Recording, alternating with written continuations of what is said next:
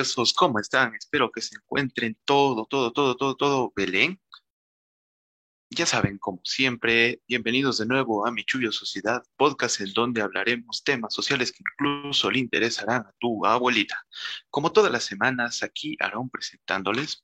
Y el día de hoy tenemos el honor de tener a dos invitados, uno que ustedes ya conocen y otro que nos ayudó en un podcast, en el podcast de las novias exactamente.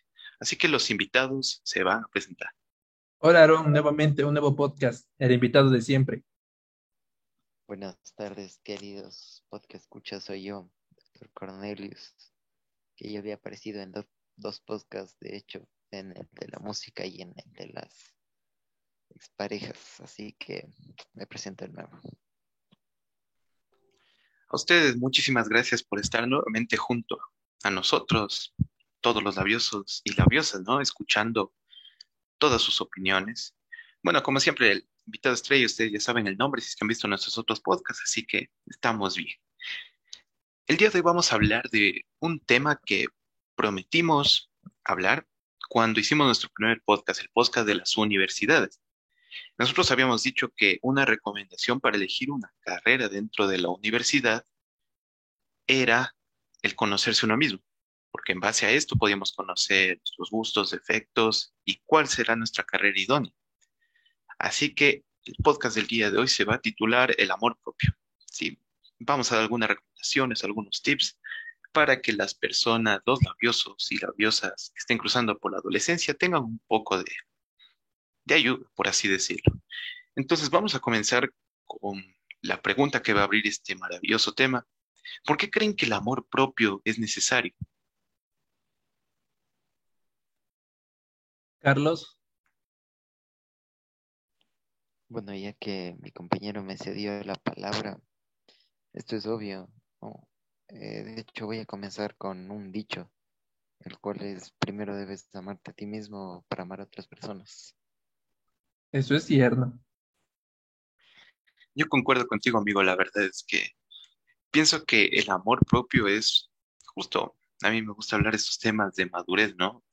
El amor propio es como que tú ya entiendes lo que vales tú, cuáles son tus efectos, tus gustos, entonces puedes dar un paso de lo que es la adolescencia a la madurez, porque ya conoces qué es lo que en realidad quieres.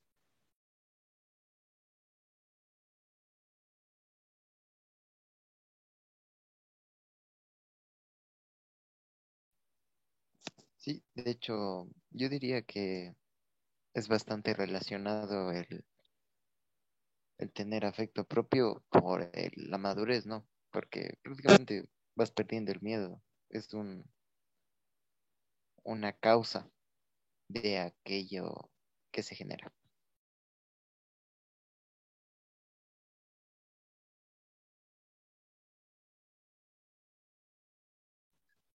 Justo lo que hablabas de que es una causa que se genera, hubo una parte en la que dijiste que eh, bueno, no recuerdo, creo que era una transición, algo así. Tienes razón en la parte de que esto del amor propio influye en la mayor parte de nuestra vida. Si es que no tenemos de esto, viene una parte que es de no nos vamos a valorar nosotros como seres humanos. Y aquí se genera un gran problema. Sí, y como dices esto de, de valorarnos de nosotros, eh, claro, o sea, esto está dentro de lo que nosotros habíamos conversado de conocerse y todo, y es bastante importante, inclusive yo creo que porque en cómo vamos a manejar las relaciones a futuro, ¿no? No solo de pareja, sino también interpersonales.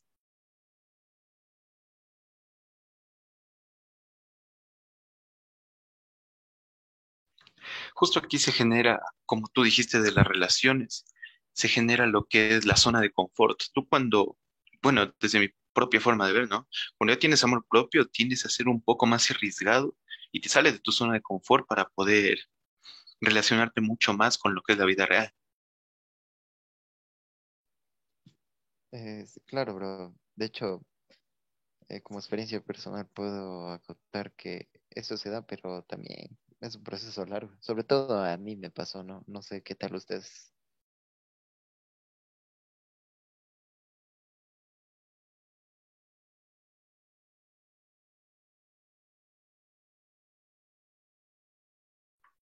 La verdad es que sí, hablando desde un punto de vista personal, eh, justo como dije al inicio, ¿no?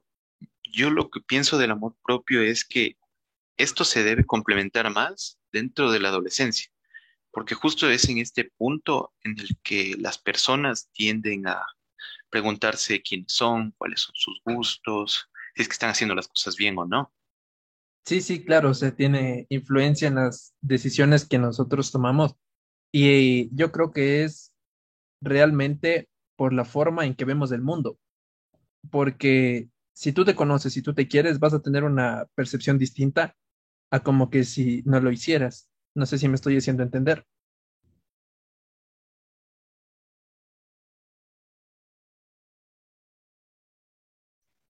Sí, yo coincido con ese punto de vista porque creo que una persona que no se quiere a sí mismo tiende a ver a las demás personas como que un, ¿cómo decirlo?, un obstáculo que les critica a ellos.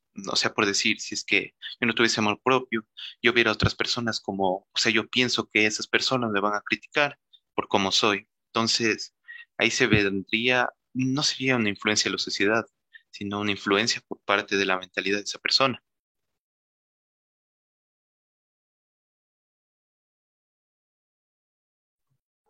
Claro que sí, y es precisamente por esto, porque, a ver, eh, no sé si sea el caso o les ha llegado a pasar que, por ejemplo, hay gente que no se quiere para nada y es precisamente gente que no se conoce y es gente que vive con muchas inseguridades eh, y tienden a, a tratarse de menos de ellas mismas. Yo creo que el amor propio también influye muchísimo aquí y también creo que refleja cuánto te quieres, el cómo te ven los otros.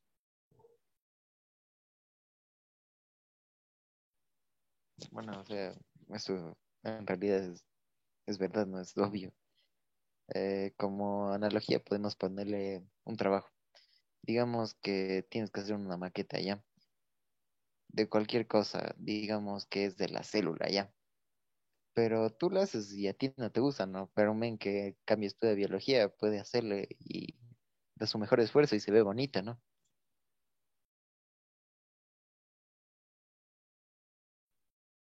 Claro, no sé si estarías llegando al punto de que es como que trabajar en uno mismo. Exacto. A eso se refiere. Justo de lo que tú hablabas, de esto de la influencia del amor propio, creo que se puede ver un ejemplo, no sé si es que estaré no correcto, pero puede ser en el físico de una persona, ya que una persona que tiene amor propio tiende a tratar de verse mejor ante las demás personas o sea, ejercitando su cuerpo, tratando de realizar, como te digo, tratando de mantener un buen físico.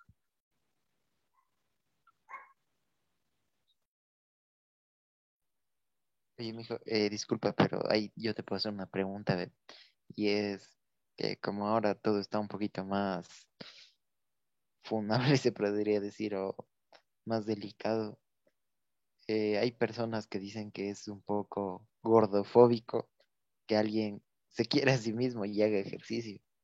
¿Tú qué piensas al respecto de eso? Creo que depende ya de cada persona, porque suponte, hay personas que hacen ejercicio no por verse bien, sino más visto desde el punto biológico para mantener una buena salud, con el fin de evitar problemas a futuro. Eso es algo que yo hago porque no es que sea gordofóbico, no es que no tenga amigos que tenga un poco más de peso, sino que en mi propia forma de ver yo quiero mantenerme saludable y, como te dije, evitar problemas hacia el futuro. Eh, oiga, doctor, ahorita usted mencionó una pregunta que en lo particular me, me produjo un poco de controversia. ¿Puedes explicarte un poco más de en lo que acabaste de explicar? Claro, eh, de hecho sí es bastante controversial. La otra vez, eh, navegando un poco en Facebook, encontré una publicación, para ser más exacto, que decía, ¿sabías que cuando haces ejercicio estás siendo gordofóbico? ¿Estás discriminando a las personas gordas? Entonces, ¿tú qué piensas al respecto? ¿Crees que eso es cierto? Para nada, viejo. O sea, es que como dijo Aaron, bueno, yo creo que también es como que una excusita lo que se dice a veces de que es como que para mejorar la salud, pero la mayoría de gente que hace ejercicio realmente lo hace por verse bien. Y no, o sea, y, y por hacer ejercicio no es que tengas un problema contra los gordos, es más mi respeto para algunos. Hemos tenido hasta profesores bastante pasaditos de peso, ¿no? Pero eso no significa que, que los estés discriminando o algo.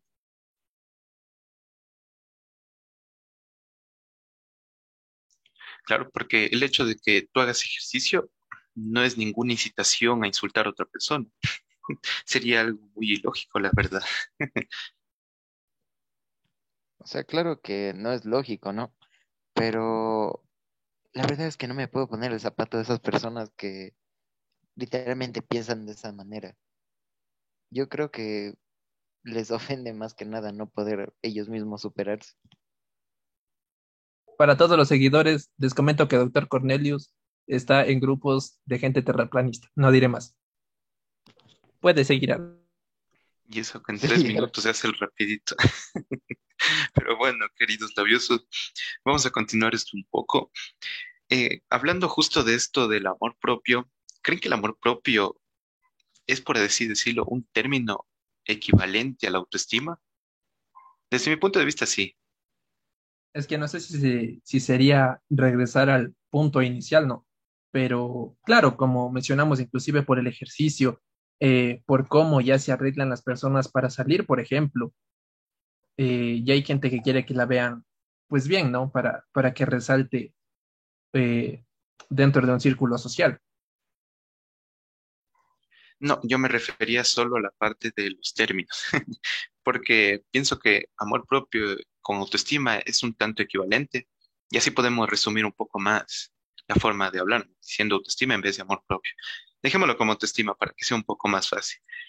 Con esto vamos a pasar a la siguiente pregunta, pero antes de eso voy a dar presentación a otro de nuestros invitados que estuvo en nuestros podcasts de la música y de las exnovias.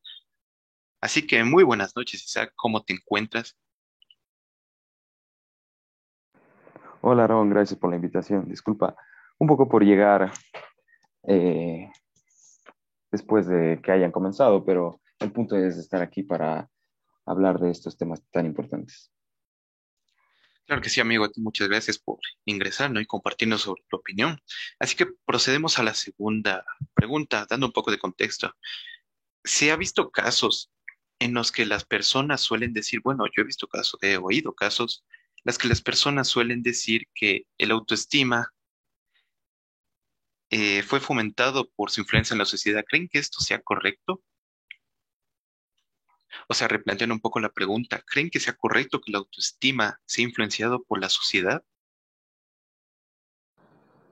Yo personalmente creo que sí, porque últimamente, así como todo lo que mencionan, eh, en base a lo que ahora salen nuevas tendencias, como lo que cualquier cosa ahora ofende últimamente, entonces creo que el amor propio sí está ya mucho más definido que antes en cómo hacer sentir a alguien sobre su cuerpo actualmente. Ahora ya no puedes, por ejemplo, como mencionaban, eh, tener un buen cuerpo porque puedes ofender a alguien. Entonces, porque estarías afectando eh, su autoestima y por ende su amor propio y, por ejemplo, esa persona se podría sentir afectada. Entonces, como que más que todo, con este cambio generacional, todo está, todo está volviéndose de esta manera, ¿no? En el que ya todo empieza a depender de la autoestima y de la sociedad.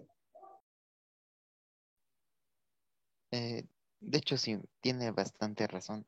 Me acuerdo que a inicios del 2015, seguramente pudo haber sido, todas las personas empezaron a utilizar lo que ahora llamamos el pantalón tubo para sentirse un poco mejor. Y es que a algunas personas sí les quedaba, ¿no? Eh, se sentían, cuando encajaban en la moda, se sentían bien, sentían seguridad, pero como tal, autoestima, no creo. Mm, sí, y bueno, en parte comparto lo que acabaron de decir, pero no sé hasta qué punto. A ver, es que poniéndonos un poquito en contexto, Ori, en la actualidad estamos atravesando eh, por personas que a lo bueno lo ven malo y a lo malo lo ven bueno. Gente que te quiere tal vez debatir que un 2 más 2 es un 5 o cosas así. Y, y aquí es donde entra esta cosa de la, de la autoestima, pero yo más bien creyera que es de la percepción que tienen las personas sobre otras. Porque mm, es que como, como decíamos, a ver, si tú haces ejercicio es para verte bien, pero eso no tiene realmente que estar condicionado en que otra persona puede sentirse bien o no.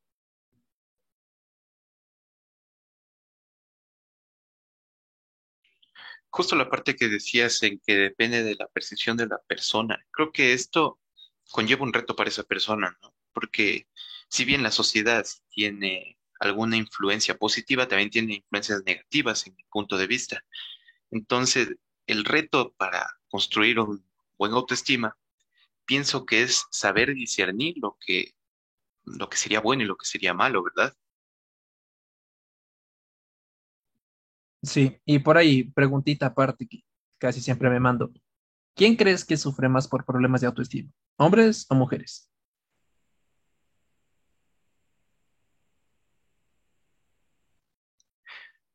Bueno, según la experiencia, yo pienso que los hombres. ¿Por qué?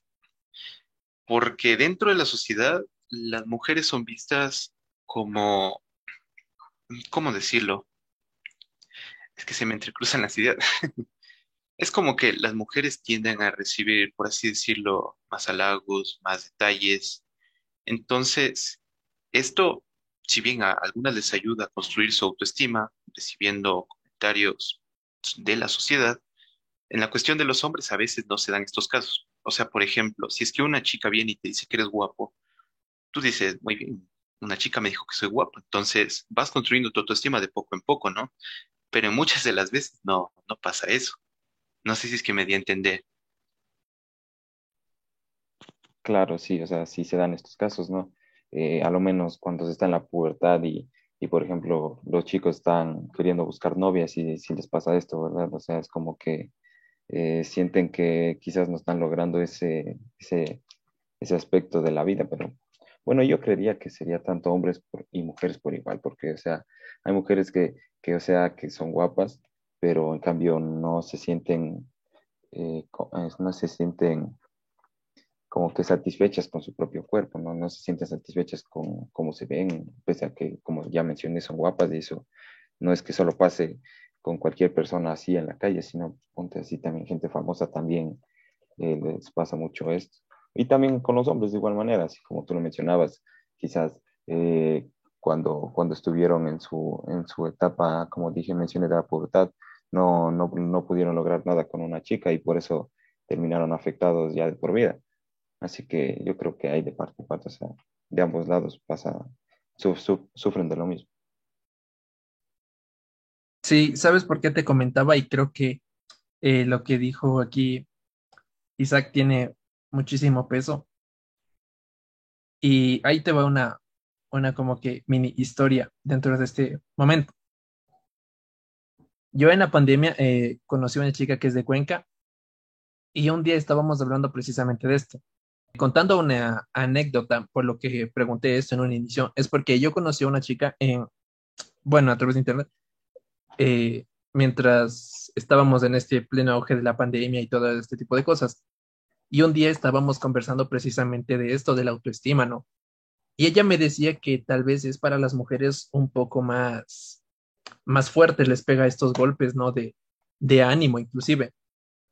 Y muchos me dijeron que inclusive tiene que ver, eh, está relacionada con la infancia. Y creo que tiene razón, porque a ver, por ejemplo, yo les hago una pregunta aquí a la mayoría y me decía, e, ella me decía, eh, por ejemplo, en tu infancia, ¿cómo la defines? Y yo le dije, bacán. ¿Por qué? Porque yo en mi infancia me pasé jugando, en mi infancia, eh, por ejemplo, veía lo que quería en la televisión. Si, si me explico, la mayoría del tiempo era juego. Y mientras ella me decía que pasa mucho que a las mujeres, desde niñas, las van preparando para ser adultas y cuando van pasando justamente por esta etapa del despegue hormonal y todo. Entonces, ella me comentaba que como las preparaban inclusive para sentirse, o sea, para cuando sean grandes, eh, me decía que para ellos era como que más fuerte porque los hombres, los chicos, la, veían y tal vez eh, no era, eh, el cuerpo que ella tenía no le gustaba a la mayoría de, gente. Entonces, como que ella, en base a los comentarios que recibía o, cómo hablaban de ella, sí, sí le llegó a afectar eh, bastante. Entonces también creo que es verdad lo que decía Isaac, de que también, por ejemplo, te, te, pega también cuando eres hombre, porque no sé, no sé hasta qué punto es sano, pero yo creo que es más llevable cuando eres hombre este, este tema de la, de la autoestima y de cuánto te quieres, porque me pareció interesante eso que mencionábamos justo del, del deporte. O sea, si tú eres hombre, por ejemplo, hablemos de que tú a tus 12, 10 años, por ejemplo, estabas viendo SmackDown o cualquier programa y había, por ejemplo, un personaje que era musculoso, o sea, eh, estaba bien, un mantuco, como dirían aquí. Entonces tú dices, o sea, no, yo quiero llegar a ser casi como ese man o más fuerte. Pero no es por aparentar nada, sino es porque tú quieres verte así. Y yo creo que en ese caso sí está representado lo que es el quererse a uno mismo, ¿no? Viejo, de hecho, acabas de describir la situación de todos los adolescentes y tocaste un punto bastante interesante y es del cual la admiración. Compara cómo estamos rodeados ahora de entretenimiento y cómo era antes. Prácticamente ahora todos nos estamos presionando porque vemos a bastantes personas con éxito. Por ejemplo, los youtubers. Estamos bajo un prácticamente un mandato que te dice que tienes que ser exitoso, porque así son esas personas. Ahora no es que, pucha, adoramos a un tipo de SmackDown ni nada, ni, ni futbolista, incluso ahora adoramos un youtuber, un streamer. Entonces, ¿tú cómo piensas diferenciar entre ese punto? Yo creo que hay casos y casos y no podemos encasillar a toda la gente como que a una le gustan ciertas cosas y a otras no. Como primer punto. Ahora, bien, a ver, si es cierto, si por una parte es cierta lo que estás diciendo de que eh, estamos manejados ya en un mundo más tecnológico, por decir así, de que hay personas que, que ganan dinero en base a las historias que suben, a cuántos videos tienen y lo que quieras. No para todas las personas son un modelo a seguir. ¿Me explico? Porque, a ver, puedes tener, por ejemplo, un youtuber famoso y, lo que quieras, alguna persona que haga directos, pero realmente las personas no lo ven como forma de seguir a esa persona, sino a cómo viven. Y bueno, con lo que mencionaste del fútbol, creo que sí sería un poco más comparable. Porque, a ver, cuando, por ejemplo, un niño de ahora para que empiece, cuando empieza a jugar fútbol, realmente no, no como que se proyecta, pero sí tiene esta imagen, por ejemplo, de los futbolistas grandes, inclusive hasta como una propia referencia. Entonces, a ver, eh, yo mencionaba esto, por ejemplo, de, de estos manes de SmackDown o de los luchadores y todas estas cosas, porque eran cosas como que muy populares y toda la gente como que quería llegar a eso. Tanto que en las escuelas y en los colegios llegaban a, jugar esas cosas en los recreos. Inclusive hay gente que se creía, ¿no? Que, eh, que eran luchadores o pseudo luchadores. Pero, pero eso es lo que te digo, o sea, son como que, como que ciertas referencias, pero tú no tienes que ser como ellos. Y aquí es donde creo que entra el amor propio. Porque tú no vas a querer ser como ellos, sino mejores. Un niño, por ejemplo, que hoy está en una escuela de fútbol, no quiere ser como Messi, quiere ser mejor que Messi. Me parece que muchas veces confundimos a lo que realmente es la persona y a lo que se dedica. yo creo que en algunos casos hay que, hay que como que separar estas, estas dos cosas, porque yo te digo como que un modelo a seguir, pero no tienes que ser como ellos.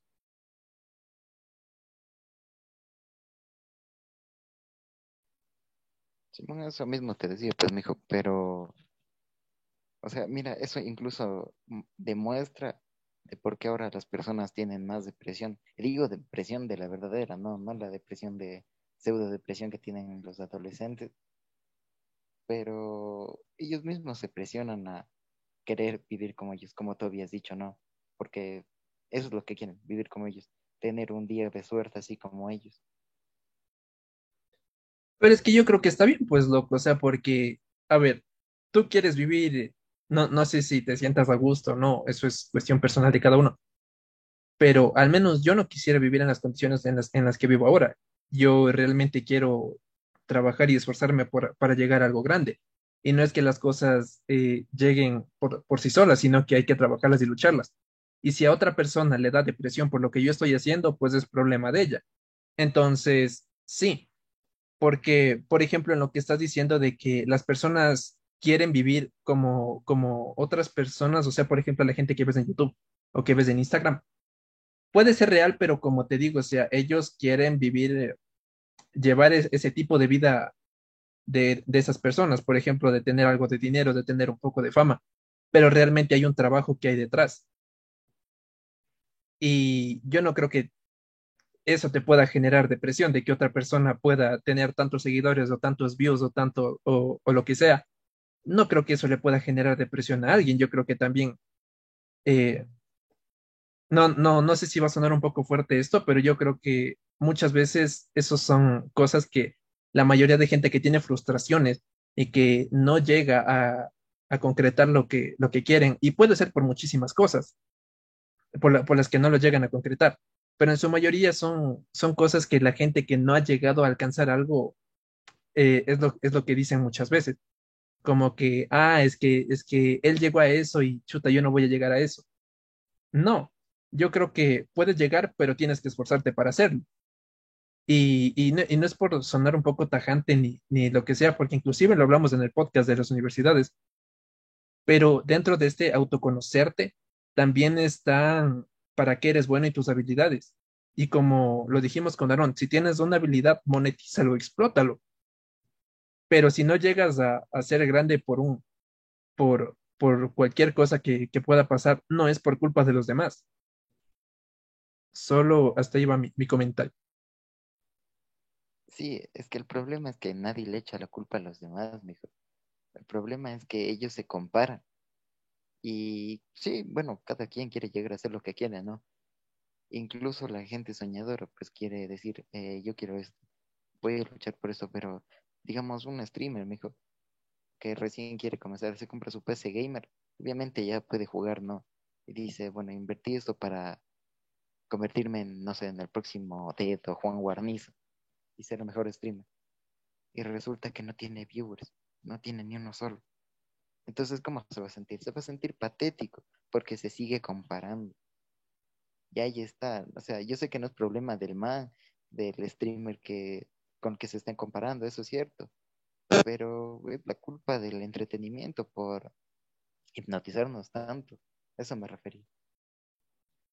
No, yo más bien creo que estás llegando al punto y, creo que en parte contesté lo que acabaste de decir porque es todo el trabajo que, que hay detrás de las cosas. Claro, o sea, tú ahora ves a alguien que tiene, eh, ¿qué te gusta? Tus 30 mil seguidores, que para mí es bastante.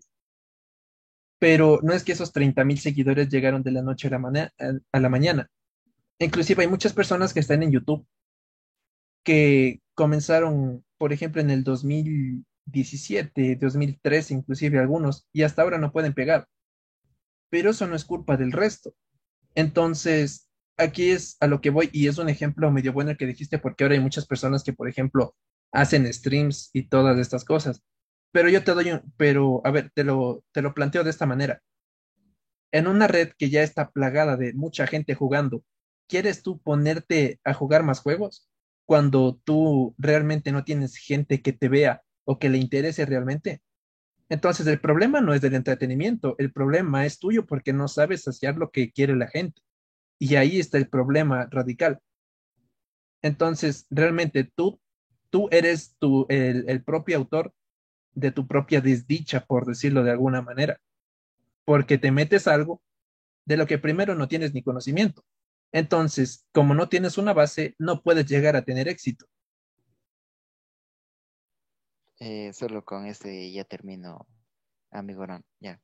Eh, o sea, sí, pero tú lo estás tomando desde un punto de vista muy, no sé, mecánico, podría decirse, porque sinceramente cualquier persona puede luchar por lo que quiere, ¿no?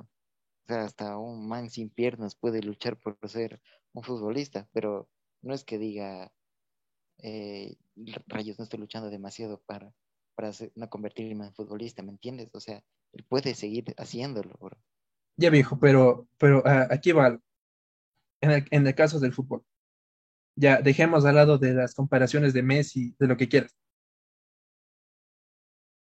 Tú puedes ser un futbolista muy aficionado, pero si el fútbol no es para ti y tú te sigues aferrando, ¿qué esperas? Ese es el punto al que voy.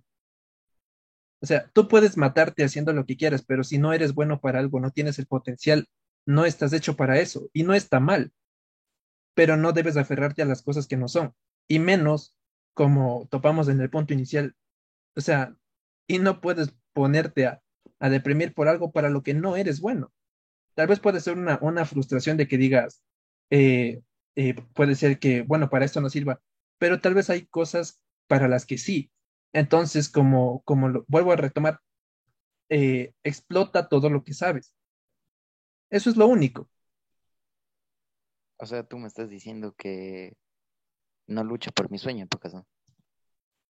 No, yo te estoy diciendo, a ver, primero conócete a ti mismo, como lo dijimos en podcast anteriores. Porque en base a lo que, en base a lo que esto conlleva de conocerse a uno mismo, llega, llega añadido para que eres bueno. Por ejemplo, tú, eh, ¿qué, te, ¿qué, te, gusta hacer? ¿Sabes cantar? No te vas a meter a hacer eh, videos de juegos. Vas a explotar la música porque es lo que te gusta y es para lo que eres bueno. Eso es a lo que te estoy diciendo. Si no tienes talento tal vez para jugar o, o para, para, mostrarte en internet o para jugar en, eh, en ligas profesionales o, lo que quieras, puede ser bueno para otras cosas. Entonces, explota eso en lo que eres bueno. Yo no te estoy diciendo que no luches por tus sueños. Realmente si eres bueno para algo y lo disfrutas, es más fácil que consigas el éxito eh, aferrándote a algo que en, lo que en lo que no destacas. Ah, de hecho, ahí sí tienes razón. Eh, en ese punto sí. O sea, literalmente, si es que ya viste que no puedes, pues intentarías con otra cosa. Pero lo que sí está mal es que no lo hayas intentado, ¿sabes? Porque siempre te vas a quedar con esa duda de qué hubiera pasado. Es que la cosa, yo creo, es saber diferenciar entre seguir un sueño o seguir un imposible. Pues, o sea, como, como bien mencionaba Marco, eh, no te vas a poner a, a, seguir y seguir ahí si mismo no puedes. O sea, de ley tienes, o, o sea, te puede gustar lo que sea, pero si te das cuenta que no es para ti, entonces es para ti.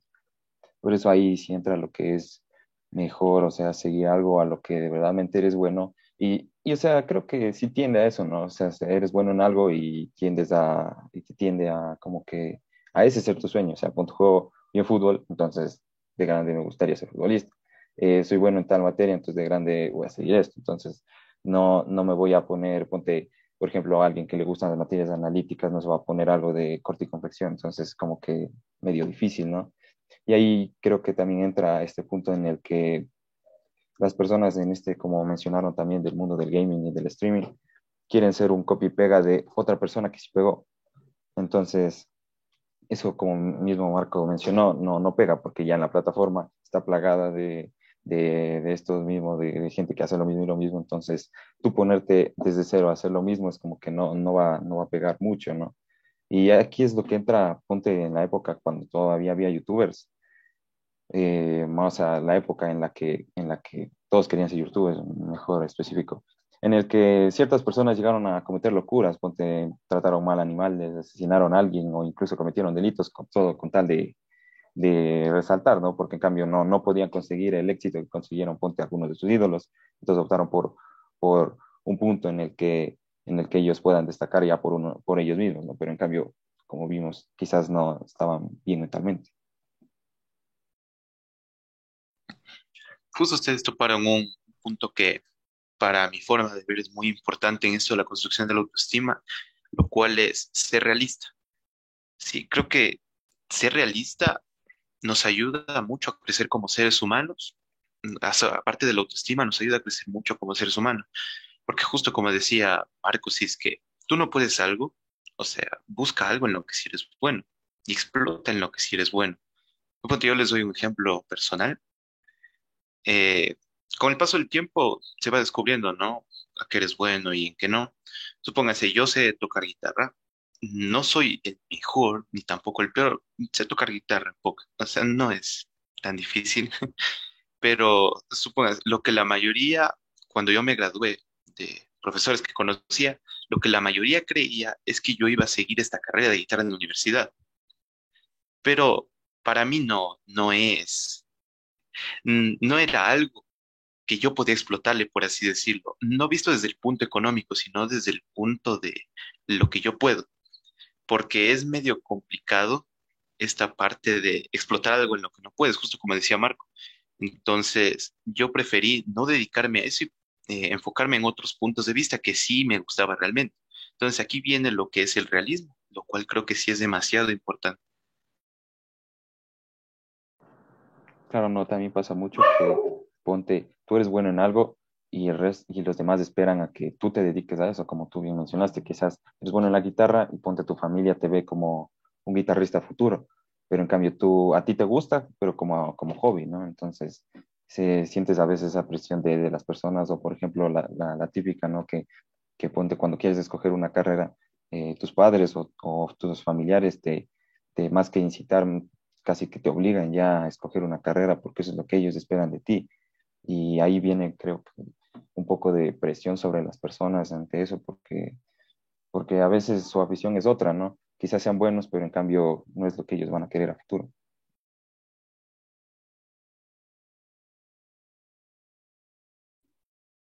Sí, y es bueno lo que estás diciendo, esto de que, de que, de sus aficiones y todo, porque también el fanatismo que tienen muchas personas eh, también llega a marcar yo creo que inclusive hasta las personalidades que, tiene la gente.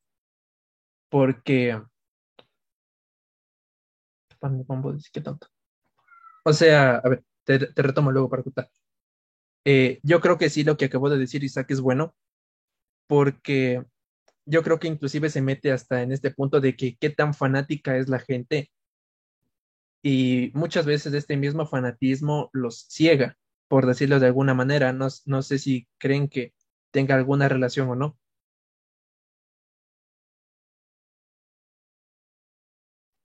Yo creo que sí, porque en sí lo que yo entiendo como fanatismo es que algo te guste, pero yendo a un extremo, o sea, sobrepasas un límite, a tal punto de que este extremo llegue a influenciar tanto en tu vida que comienzas todos los días a hablar del tema, a tratar de imitar cosas sobre ese tema. Incluso hay, cosas que influencian en tu personalidad sobre dicho tema. Entonces sí comparto con eso. Sí, y un punto que, que me olvidé de mencionar hace un momento, en el podcast en los que hablábamos con dos actuales jugadores de fútbol, eh, mención para que se pasen por el video, ellos, hay, hay, una, hay una palabra que me gustó muchísimo y tal vez sea para cortar un poquito con lo que dijimos antes, y es de que hay que ser originales en lo que uno hace. Porque como bien dijo Isaac, o sea, la mayoría de gente lo que quiere hacer es una copia de otra a la que fue bien. Pero eso no, casi nunca termina dando resultado. Entonces, yo creo que también la, la, el ser original, el ser espontáneo, el ser uno mismo, eh, creo que marca muchísima diferencia del resto y creo que también es a partir de esto que se genera el amor propio, ¿no?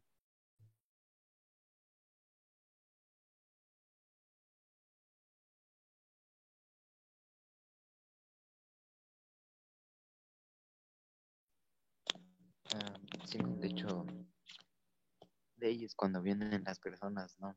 Eh, retomando un poquito, pues que quieren seguir eso, ¿no? Digamos, yo que sé, un men que juega LOL, dice, le ve a Faker, dice, ah, el men lo hace bien, pero ¿qué tal si lo intento yo y lo puedo hacer mejor?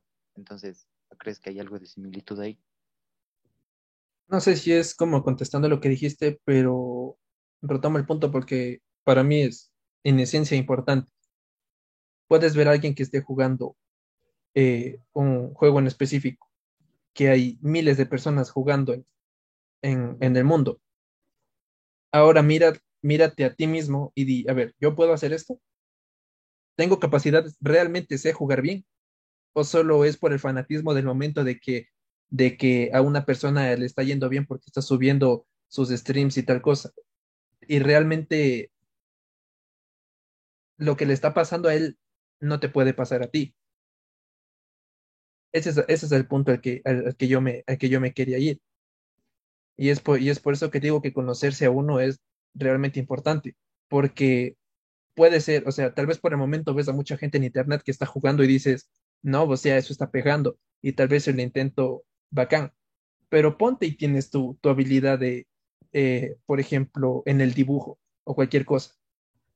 Que también para esto me parece que ha sido una buena exposición de las redes sociales, porque eh, no sé si han llegado a ver, ahorita que ya creamos un canal de TikTok de, de Pura Labia, mención para que se pasen al, al TikTok. Hay mucha persona que en base a lo que sabe hacer, se empieza a ser conocida y me parece buenísimo porque, por ejemplo, hay gente que crea figuras o gente que crea animaciones o gente que, vaya, como lo dije en el dibujo, o gente que sabe de música y habla de música. Entonces realmente estás hablando y estás haciendo contenido, por decirlo de alguna manera, para la gente, pero de cosas que sí sabes hacer. Claro, eh, eh, o sea, eso sí está bien, ¿no? Pero lo dijiste de una forma muy cruda, la verdad. Y ahí es cuando quiero entrar y decir, eh, pues, inténtalo, ¿no? No lo sabrás hasta que lo logres. Pues ya viste que no lo lograste, pues no te frustres. Como dijo mi compañero, pues busca otra cosa, ¿no? Puede ser que en el momento te hayas ilusionado porque viste que iba bien. Y ya. Yo creo que me quedo más con lo que dijo Aaron y es ser realista, y punto.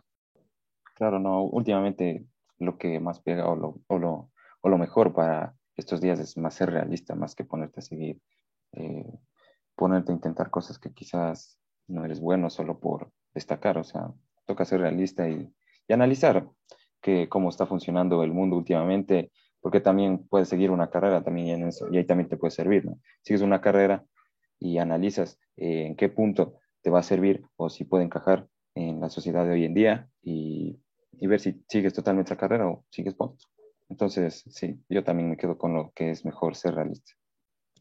Ya, pero si yo voy al punto realista, digamos, estás siguiendo una carrera que es de tus sueños, ¿no? Sabes que ya estás seguro que quieres seguir ahí, pero a futuro encuentras un trabajo, va yendo todo bien hasta ahora, ¿no? Pero resulta que sigues en la monotonía, ¿no? Una persona recurriría al miedo.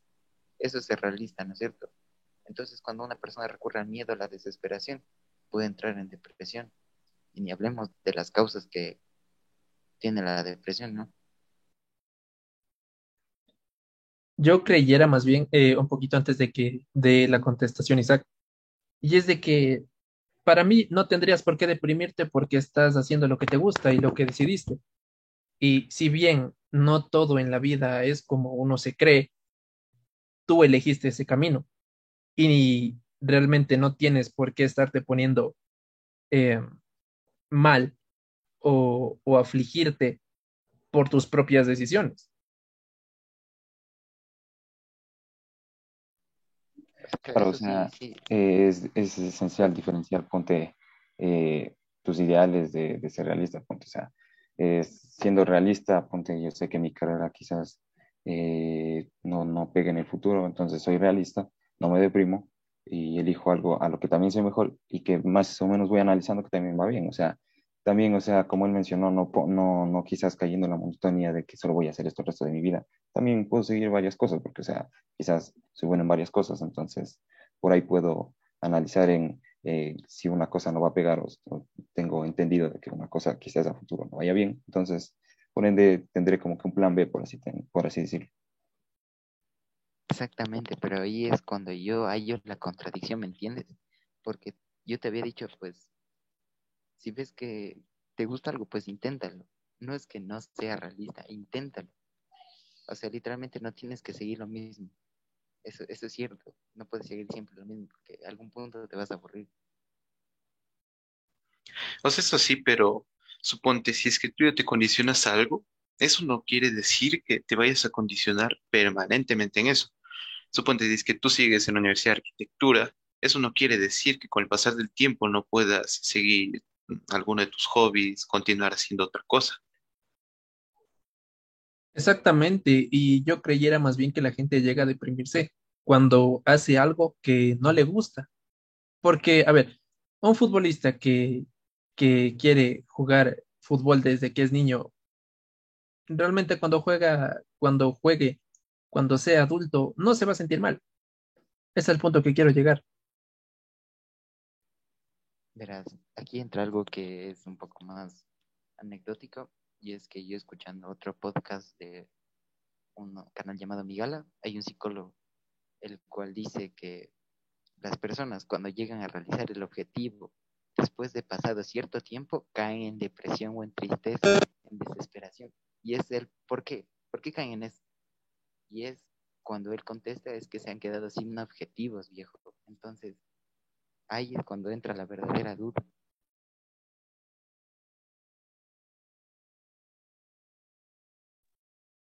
Claro, claro, claro que sí, y en eso estoy. Bueno, en parte he escuchado algunas personas reconocidas que dicen que les ha llegado a pasar esto, pero que a la final lo terminan superando, porque no sé si la vida de algunas personas pueda ser tan vacía o tan cuadrada para solo tener un objetivo. No sé si llegue a pasar. En mi punto, desde mi punto de vista, no he visto a alguien que solo tenga una meta y que realmente la llegue a alcanzar y diga, ya no sé qué hacer. Pero sí creo que también es como que esta ambición que tenemos las personas. O sea, a ver, tú no solo quieres, no sé, o sea, yo estoy hablando por mí. Yo no solo quiero tener una buena condición económica, sino que también, por ejemplo, eh, tengo otros planes de vida. Entonces, no sé si en algún punto, yo también creo que es de, también creo que tiene que ver la parte en la que, en la percepción, como decíamos al inicio, sobre cómo ves las cosas, pero no creo que la mayoría de gente llegue a, frustrarse eh, de esa forma, ¿no? Por decir, es mi punto de, vista. Claro, y esto llega a conectarse con algo de lo que estamos hablando, ¿no? Y a conectarse con lo conocerse uno mismo, porque parte de conocerse uno mismo también es realizar, por así decirlo, un plan de vida, objetivos, qué es lo que vas a hacer cuando ya pases esto, lo siguiente. Y como decía Isaac, es necesario tener un plan B, porque la vida no es algo que, algo fácil, ¿no? Creo que ya todos conocen eso. Entonces, con el tiempo se te van a ir presentando dificultades, oportunidades y justo tener un, un plan B no es mala opción.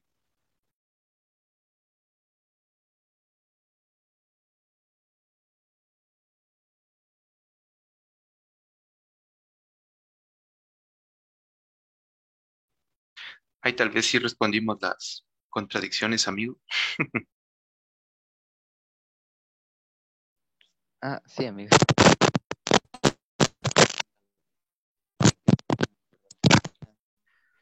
Bueno, un poco retomando, retomando el tema principal, ¿no? De esto, de lo que es el autoestima, el amor propio.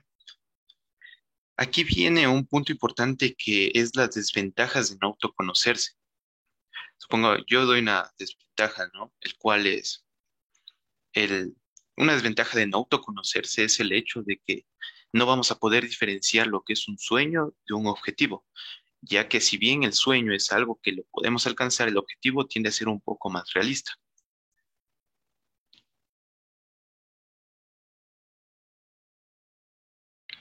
Para ustedes, ¿cuál sería una desventaja de no autoconocerse?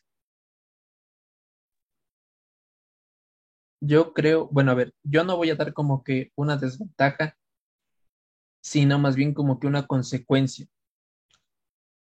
Yo creo que la consecuencia general, por decir así, de no conocerse uno mismo, de no quererse uno mismo, es llevar una vida infeliz y que yo creyera que también puede estar acompañada de decepciones y, o sea, ser infeliz, ¿no?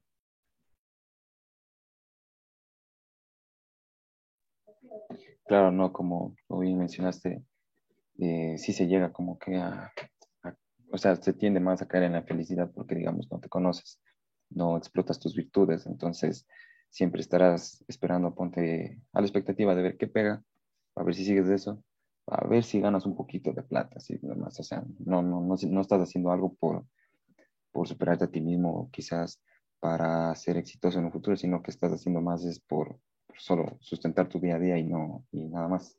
Entonces, por eso muchas personas creo que eh, no, no siguen una carrera en la que son buenos, pero solo siguen una carrera porque esa carrera eh, sabe, oyen, escuchan que, que, que, paga bien o que, que les sirve para sustentarse y, y viven amargados toda su vida. Sí, yo dijera más que como, bueno, también como, como mencioné, una consecuencia sería el vivir infeliz. También creo que la mediocridad es algo que llegaría. Y no sé también hasta qué punto sería esto de vivir, porque no tienes por qué vivir. Porque precisamente como le dices, o sea, no te conoces, no sabes de lo que eres bueno. Entonces llega a pasar todo, todo esto. Y como, y como te decía, no sé si sea vivir hasta un punto, porque yo creo que ya el término solo sería existir. La verdad es que si una vida sin objetivos, sin metas, justo como tú dijiste, no, no se llamaría vida, ya que no tendrías un objetivo por el cual seguir viviendo. Y si es que los labiosos tienen así, por así decirlo, o labiosos o labiosas, ¿no? Alguna duda de, o sea, ¿cómo influye esto de autoconocerse en lo que es elegir una carrera de universidad? Pásense por nuestro canal, en el podcast de las universidades está más detallado esta, este punto de vista. Entonces, aquí podríamos topar uno de los temas que habíamos dicho justo al inicio de este podcast, que la autoestima influye en las relaciones interpersonales, ¿verdad? Pero quiero irme un poco más específico. ¿Cómo influye esto del amor propio en las relaciones amorosas? ¿Cómo creen ustedes que influye? Yo creo que es totalmente importante, más que importante, es fundamental. Y es porque yo creo que si no te conoces a ti mismo, no puedes llegar a quererte a ti mismo. Y si no te quieres a ti mismo, ¿cómo puedes querer a alguien más? Sonó poético. Sí, creo que es verdad que él dice, que si no te puedes, si no te quieres tú, no puedes querer a alguien más, ¿no? O sea, eh, aquí juega el rol en el que ponte una persona, busca una pareja para que le dé, ponte el amor que él nos puede dar. Entonces, eh, sí afectaría mucho. Sí, oye, y sabes, no, no sé si has visto, pero, pero yo me he topado así con casos, no, no, no de mi círculo, pero he llegado a ver que, por ejemplo, hay relaciones en donde por esta misma falta de quererse llegan a ser dependientes uno del otro. Y es precisamente eso lo que dijo Isaac, de que como que no te quieres a ti mismo, buscas a alguien que te quiera, o sea, alguien que haga el trabajo por ti. Y muchas veces a las personas no, les termina importando de cómo sea con tal de que lo quieran. Y para mí eso está mal.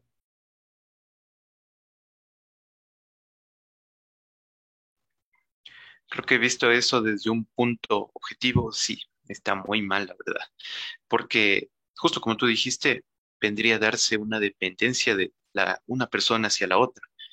Y esto en verdad está muy mal, ya que esa persona no podría madurar, no podría desarrollar su autoestima, porque como dijiste, sin autoestima no, no se hace nada, la verdad.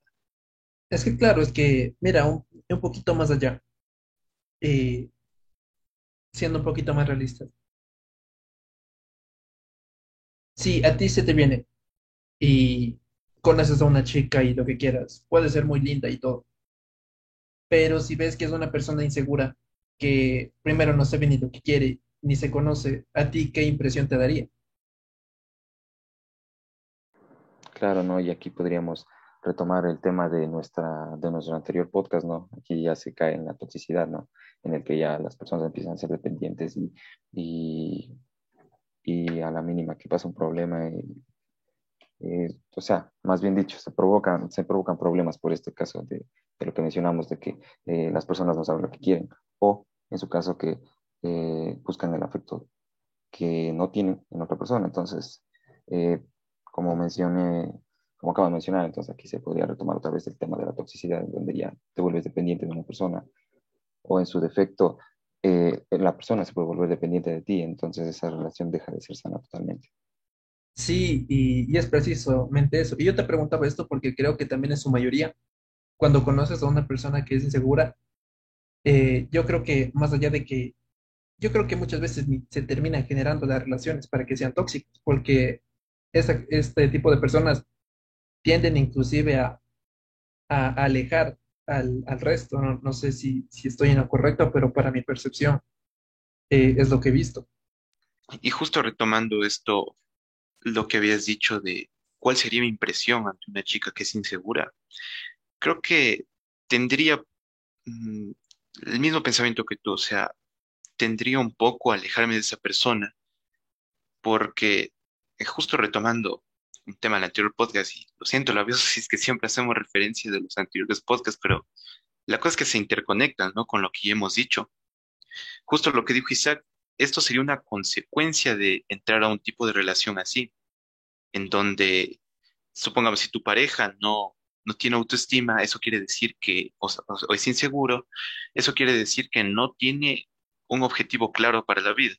Entonces, ella va a tratar de hacer lo que tú hagas. O sea, si es que tú haces esto, esa persona va a tratar de hacer lo mismo que tú. Y en una relación yo pienso que también debe haber un poco de independencia por las partes debido a que las dos personas no son iguales. ¿Sabes que es algo que yo había escuchado y que me parece que tiene relación con esto? Y me lo dijo una chica hace unas dos semanas ella me había dicho que para su forma de ver, y comparto totalmente, es que una relación es buena y es sana cuando las dos personas no se necesitan para nada, pero sin necesitarse eh, quieren estar los dos, pero no porque uno sea dependiente del otro. Entonces me parece que, que eso está, eso representa demasiada madurez. Y también ahorita cambiando un poquito el, el, punto. No sé si has escuchado hablar sobre esto de las escalas, de qué tan emocional es la gente y cómo llega a influenciar en otros.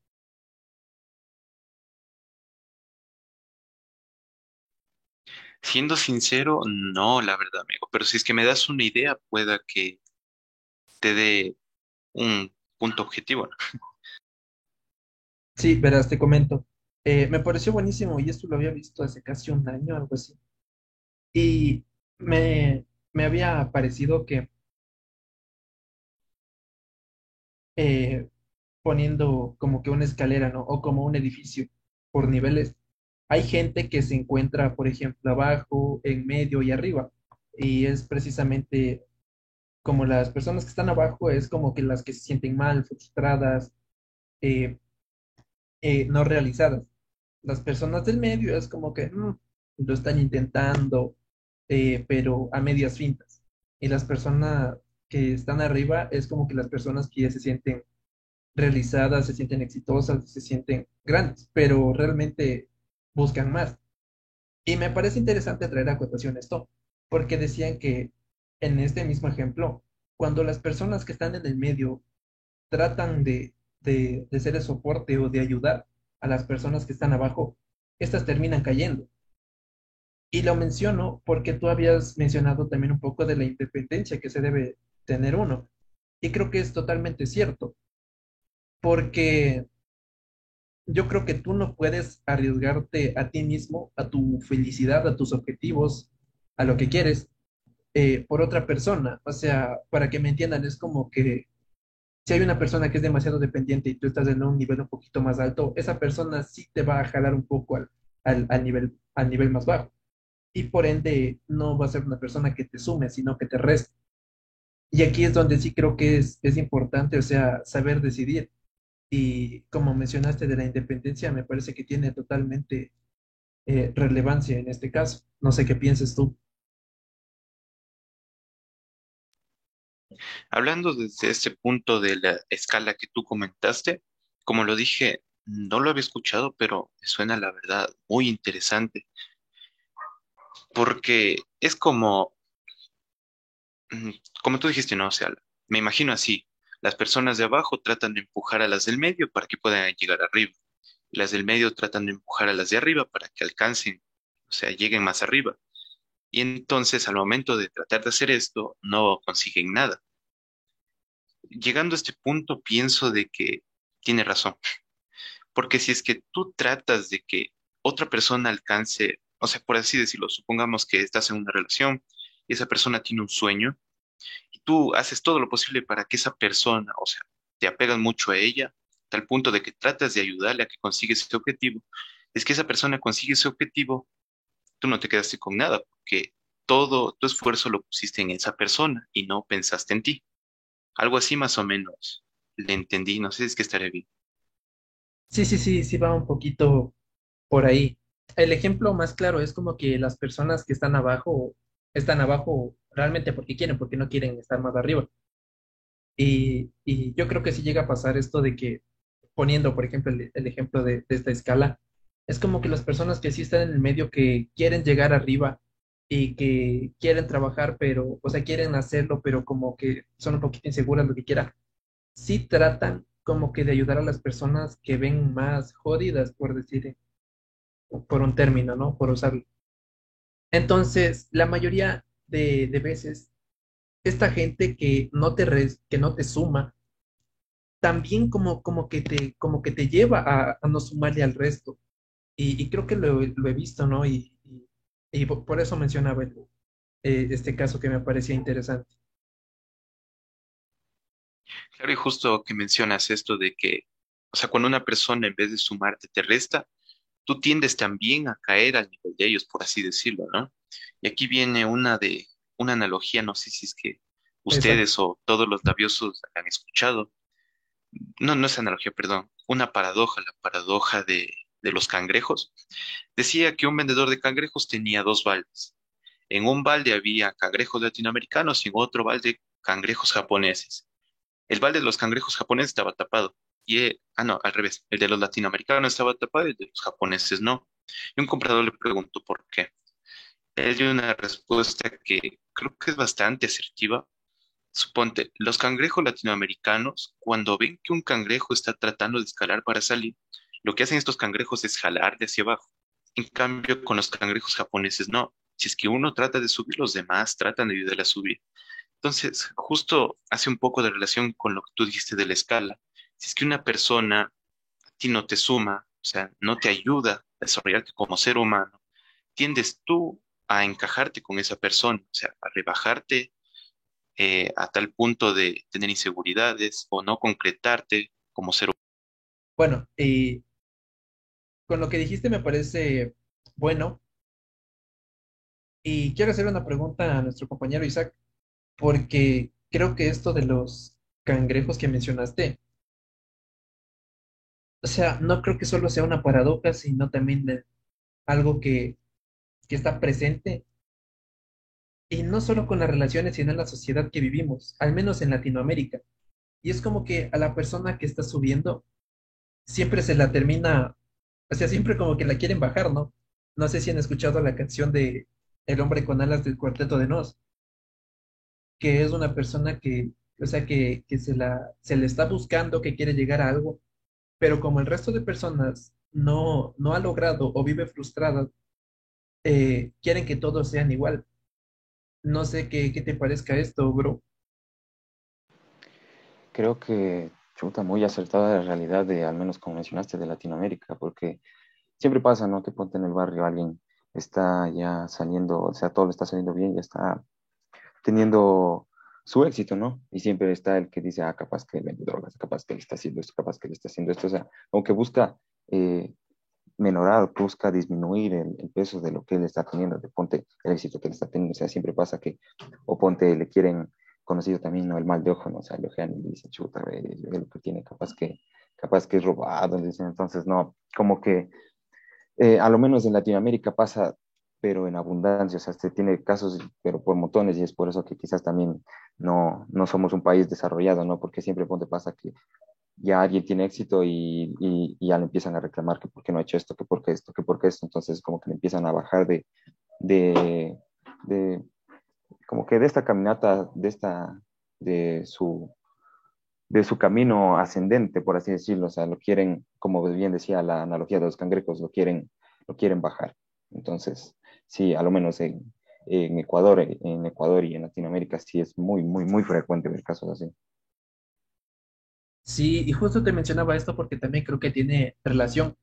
Y esta pregunta va para ti, Aaron, y es sobre que, bueno, para mi forma de ver, yo creo que precisamente esto de cómo nos manejamos en Latinoamérica, eh, específicamente, de que a las personas que quieren llegar a hacer algo siempre las terminan bajando, o sea, siempre quieren terminarle truncando lo que ellos quieren.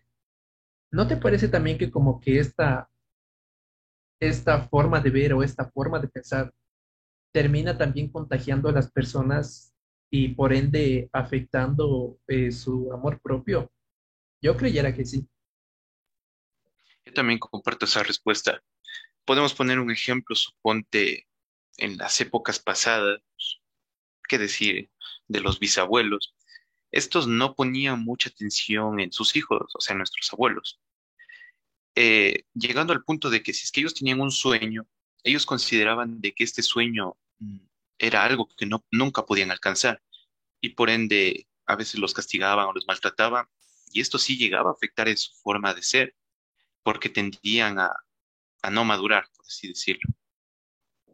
Yo también quiero poner un ejemplo y es que ponte, eh, a lo menos aquí en nuestra sociedad, eh, si pasa que ponte alguien quiere seguir su sueño, se pone su tiendita y pasa que los vecinos no les gusta porque ponte trae mucha gente que trae mucha bulla, que muchas cosas. Entonces terminan, ponte, ya frustrándole y, ya de paso le terminan cerrando el negocio. O sea, siempre pasa esto que, que, que eh, ponte el bienestar de uno es el malestar del otro. Entonces no hay como, ponte, tener éxito en esas instancias. Entonces es como que ahí sí vendría lo de, ahí sí creo que las personas sí llegarían a, ponte, a desarrollar depresión porque eh, ellos estaban en la ruta, ellos estaban encasillados en, o más que encasillados, sino con una ideología fija para así poder morder su futuro y viene alguien y te lo destroza. Entonces, como que sí llegaría a pasar que, que estas personas se sientan mal y desarrollen esta, como que, o sea, desarrollen una baja autoestima, porque pensaron que quizás eh, ponte su idea era buena, pero por lo que pasó creen que chuta quizás no fue bueno y de gana me puse a hacer eso, mejor perdí el tiempo y así, entonces sí generaría este, esta como que destrucción de la, del amor propio y de la autoestima. Sabes que sí, pero no sé también hasta qué punto estoy de acuerdo contigo, porque, eh, como lo dices, claro, o sea, eh, puede ser que tengas tu tienda y que en la mayoría de veces en Latinoamérica veas que, por ejemplo, pone una tienda, ¿no? Y dice, y la mayoría de gente, no, es que ese manda, anda en algo chueco o, o algo por ahí han de tener. ¿Cómo van a tener tanto? sin saber realmente qué hay detrás. Pero yo creo que también es, por ejemplo, más allá de que si ya te estás esforzando con algo y llegas a conseguirlo, por decirlo de alguna manera, para mí también es importante cómo te mantienes, porque no puedes aplicar la misma fórmula toda tu vida esperando que te dé éxito. Y yo alguna vez me llegué a enterar justamente con este, con este punto, con este caso, eh, yo había visto que por ejemplo, se habían puesto un, micromercado y ya había otro en, en el mismo barrio. Entonces, el que ya estaba antes decía, no, pero es que se llama Vele, Vele, o sea, de tener algo raro por ahí o lo que sea. Y la gente empezó a ir al otro micromercado. Y este, y este man no, no sabía por qué, por qué la gente ya no iba donde él. Y la respuesta era fácil, porque el nuevo micromercado sí tenía verduras frescas el del no. O sea, el nuevo llegó a ofrecer un beneficio mejor a las personas con mejores precios. Entonces, la gente, obviamente, cuidando su bolsillo, va a ir a donde es más barato y si mantienes la calidad, pues mejor.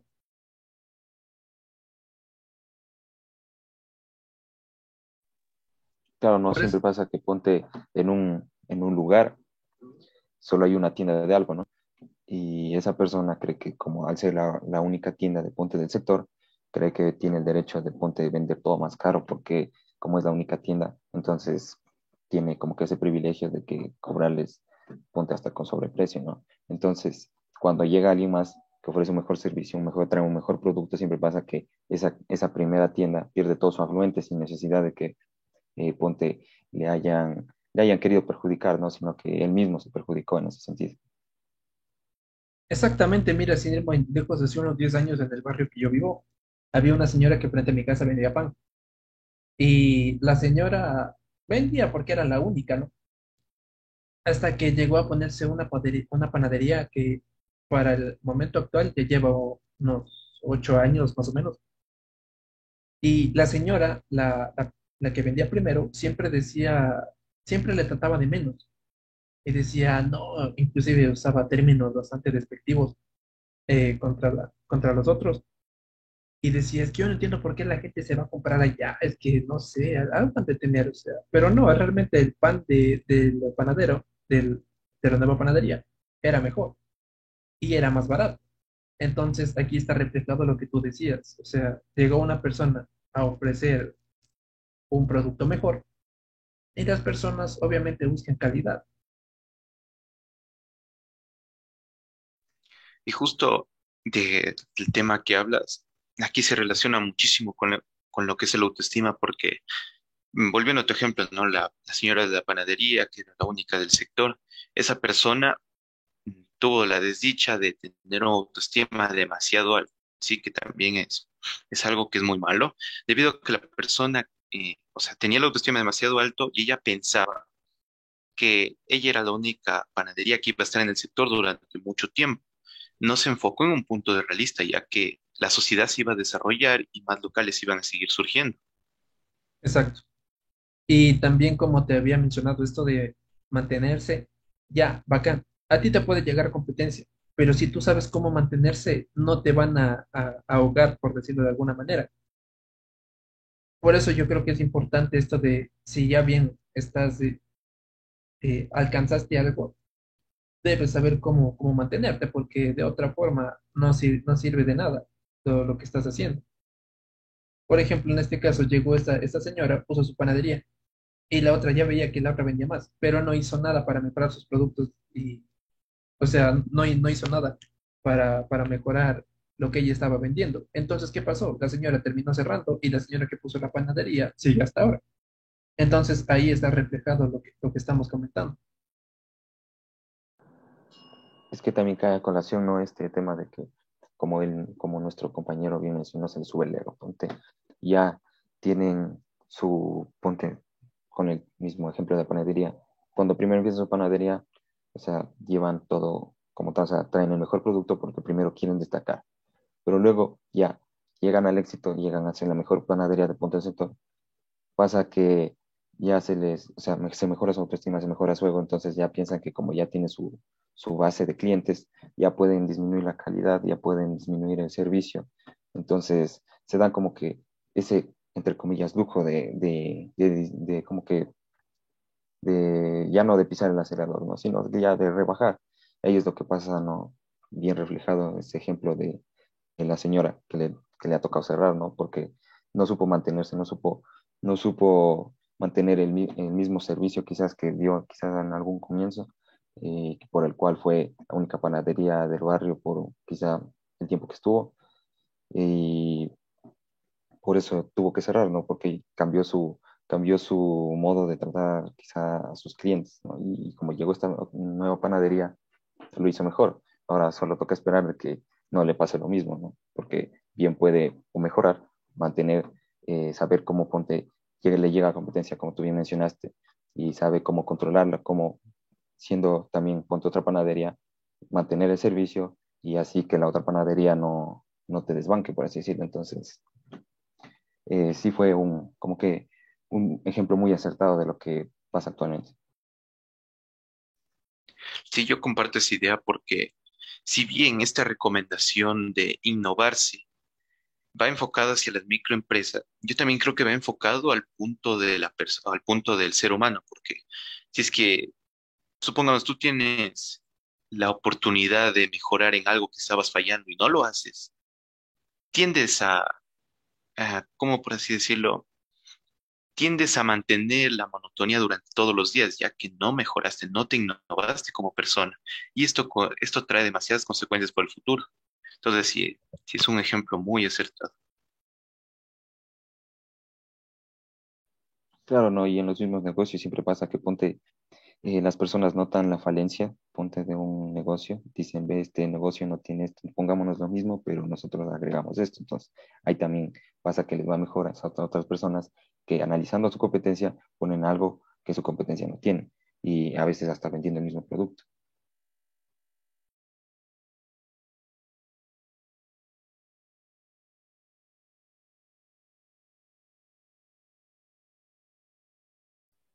Sí, ahí está expresado el capitalismo, ¿no? En su máxima expresión. Claro, y ese podría ser un tema para otro podcast.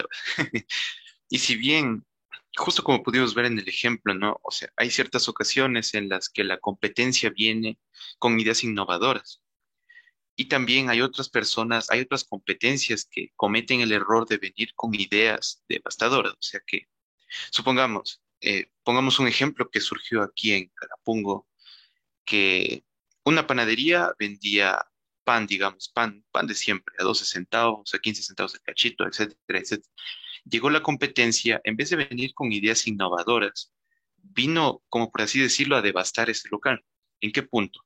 Esa panadería comenzó a vender el pan igual en 12 centavos, pero le agregaba jabón, eh, jamón, jabón, perdón, le agregaba jamón al pan. Entonces, con el tiempo, si es que ustedes se van al punto de cuánto cuestan los ingredientes, esta panadería no se sostuvo debido al, bajo precio que estaba dando por una calidad de pan muy alta, que debía venderse a otro precio.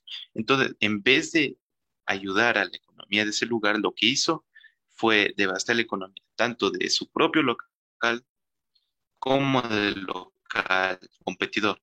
Entonces, eso también se ve reflejado en la humanidad si es que una persona está triunfando, viene otra persona que, por así decirlo, le tiene envidia, en vez de darle buenas soluciones, trata de, devastarlo. Entonces, justo eso se relaciona con todito lo que estamos hablando.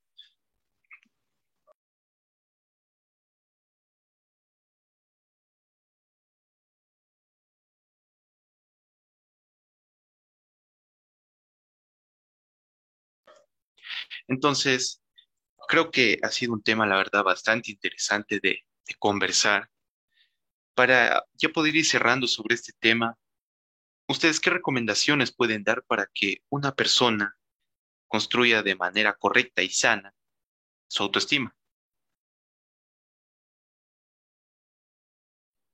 Bueno, ¿qué les podría recomendar yo? Yo personalmente les recomiendo lo que ya hemos mencionado varias veces en el podcast, que primero se conozcan ustedes mismos, que desarrollen sus virtudes y si es que son buenas, o más que todo, no hay virtudes malas, pero hay que saber explotarlas. Y si saben cómo hacerlo, pues les va a ir muy bien. Y no se dejen, ponte bajar el autoestima, porque eso, eso les terminaría afectando y mucho. Así que lo que les recomiendo es eso, que primero se conozcan ustedes mismos y, exploten lo mejor de sí.